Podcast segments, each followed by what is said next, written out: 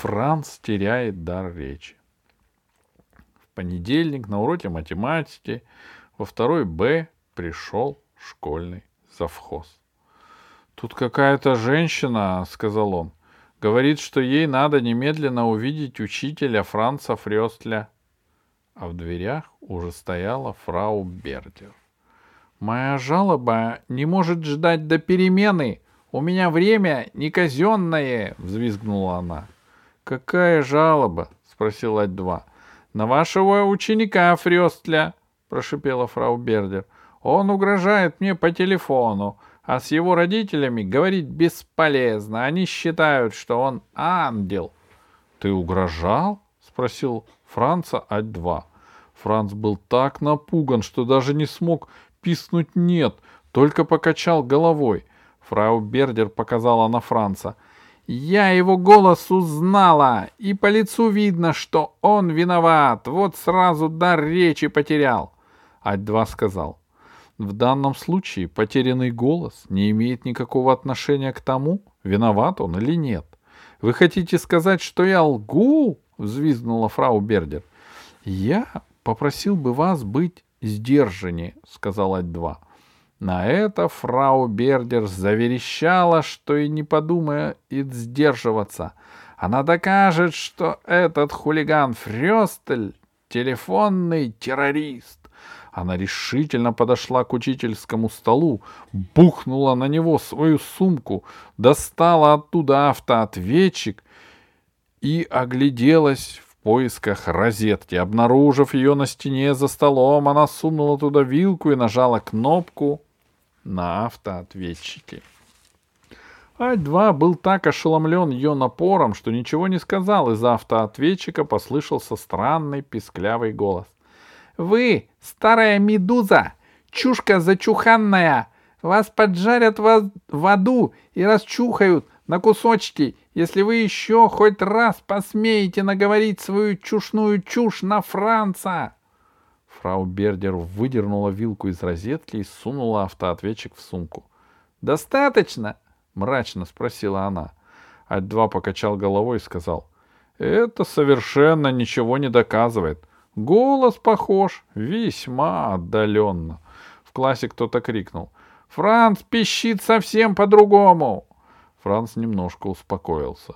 Ведь А2 считал, что он невиновен, и ребята в классе ясно сказали, что его писклявый голос совсем не похож на записанный в автоответчике. Фрау Бердер прорычала. «Неудивительно, что хулиганы так себя ведут, раз учителя их покрывают!» Ать-2 указал на дверь и твердо сказал. «Будьте любезны, выйдите отсюда. Посторонним запрещается находиться на занятиях». Фрау Бердер схватила сумку, сумку и рявкнула. «Я пойду к вашему начальству! Негодяи вы этати!» «Как угодно», — сказал Ать-2. Фрау Бердер затопала вон из класса. Дверь за ней с грохотом захлопнула. Ать-2 покачал головой и спросил Франца, кто эта женщина?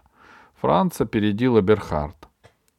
«Это фрау Бердер. Она живет в доме Франца и всегда все сваливает на него». «Ясно», — кивнул Ать-2 Эберхарду. А Францу сказал. «Я знал, что ты не мог так нахулиганить. Продолжим устный счет». Ева Мария подняла руку и сказала. «Извините, я не об устном счете. Я хочу сказать, что это наверняка была Габи Грубер из второго А. Только она в каждом предложении по десять раз говорит чушь. Другие ребята зашумели. Да, да, конечно, точно. Это была его подружка. Она живет в том же доме, что и Франц. И это тетка. Эберхард прошептал Францу. Я сразу про нее подумал, но не хотел ябедничать. Ать-2 подошел к учительскому столу, взял блокнот и что-то в нем записал. «Записывает имя Габи», — прошептал Эберхард. «Что же теперь будет?» — прошептал Франц. «Он расскажет об этом учительнице Ашек», — прошептал Эберхард. «А что с Габи будет?» «Понятия не имею, но наверняка ничего хорошего». «Эберхард, Франц, «Отставить разговоры!» — прикрикнул Ать-2. Тут раздался звонок на перемену, и он велел. «Все во двор! Заправляемся свежим воздухом!» Франция Берхард во двор не пошли, они побежали во второй А. Габи стояла у корзинки для мусора и точила карандаш. «Ну что, чушки, что-то случилось?» — спросила она. Франц рассказал ей, что случилось. От ужаса Габи уронила карандаш с точилкой в корзинку. «Что же делать?» — проскулила она. «Скажи, что мне теперь делать?» Франц не мог придумать ничего разумного, а Эберхард сказал. «Лучше всего признаться. И быстро, до того, как Ать-2 все расскажет вашей учительнице. Это будет правильно». «Может, лучше все отрицать?» — спросила Габи. «Лучше-то лучше», — сказала Берхард, — «но это невозможно. Ты наговорила на автоответчик столько чуши, что тебя любой узнает». «Он прав», — сказал Франц. «Ну что ж», — вздохнула Габи. Выудив из корзинки карандаш и точилку, она пошла к учительнице, которая сидела за учительским столом и черкала красной ручкой в чьей-то тетради. Что Габи говорила учительнице, Франц не слышал. Он видел только, что вид у нее при этом был очень виноватый. Франц удивленно и почти восхищенно сказал Эберхарду, «Вот дает, и как только это у нее получается!» Эберхард ответил без всякого удивления и восхищения. «Так она же настоящая ведьма!» Очень скоро Габи вернулась к Францу Эберхарду и вздохнула. «Мне надо извиниться», — так она сказала, — «написать письмо или еще как-то». «И все?» — спросил Эберхард. Это прозвучало немного разочарованно. «Да уж точно», — сказала Габи мрачно. «Если мама об этом узнает, карманных денег мне не видать, как своих ушей. Недели две точно. А писать письма я ненавижу». Потом прозвенел звонок. И Франц с Эберхардом пришли, пришлось уйти. По дороге в класс Франц сказал, «Ать-2 кашкам вовсе и не ходил». «Наверное, пойдет на следующей переменке», — сказал Эберхард. Вернувшись в класс, Франц с Эберхардом пошли на свои места. Проходя мимо учительского стола, они увидели блокнот Ать-2. Там было написано «Молоко, масло, пиво». «Ой-ой-ой», — подумал Франц. Ать-2 записал вовсе не Габи имя, а список покупок. Так что Габи созналась зря.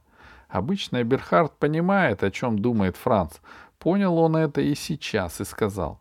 Сознаться ей было не особенно трудно, а наказание она все-таки заслужила. Но будет лучше, если она не узнает, что зря все рассказала, — сказал Франц. — Ну, ясное дело, — усмехнулся Эберхард. После обеда Франц написал фрау Бердер письмо с извинениями, потому что Габи писание писем дается очень тяжело. Габина мама, узнав о том, что натворила Габи, очень сильно ее отругала, но карманных денег не лишила. А вечером, перед тем, как Франц пошел к себе домой, Габи ему сказала, «Больше ни разу в жизни не скажу чушь. Клянусь, раз из-за этого слова столько неприятностей, обойдусь и без него. И Франц ужасно обрадовался.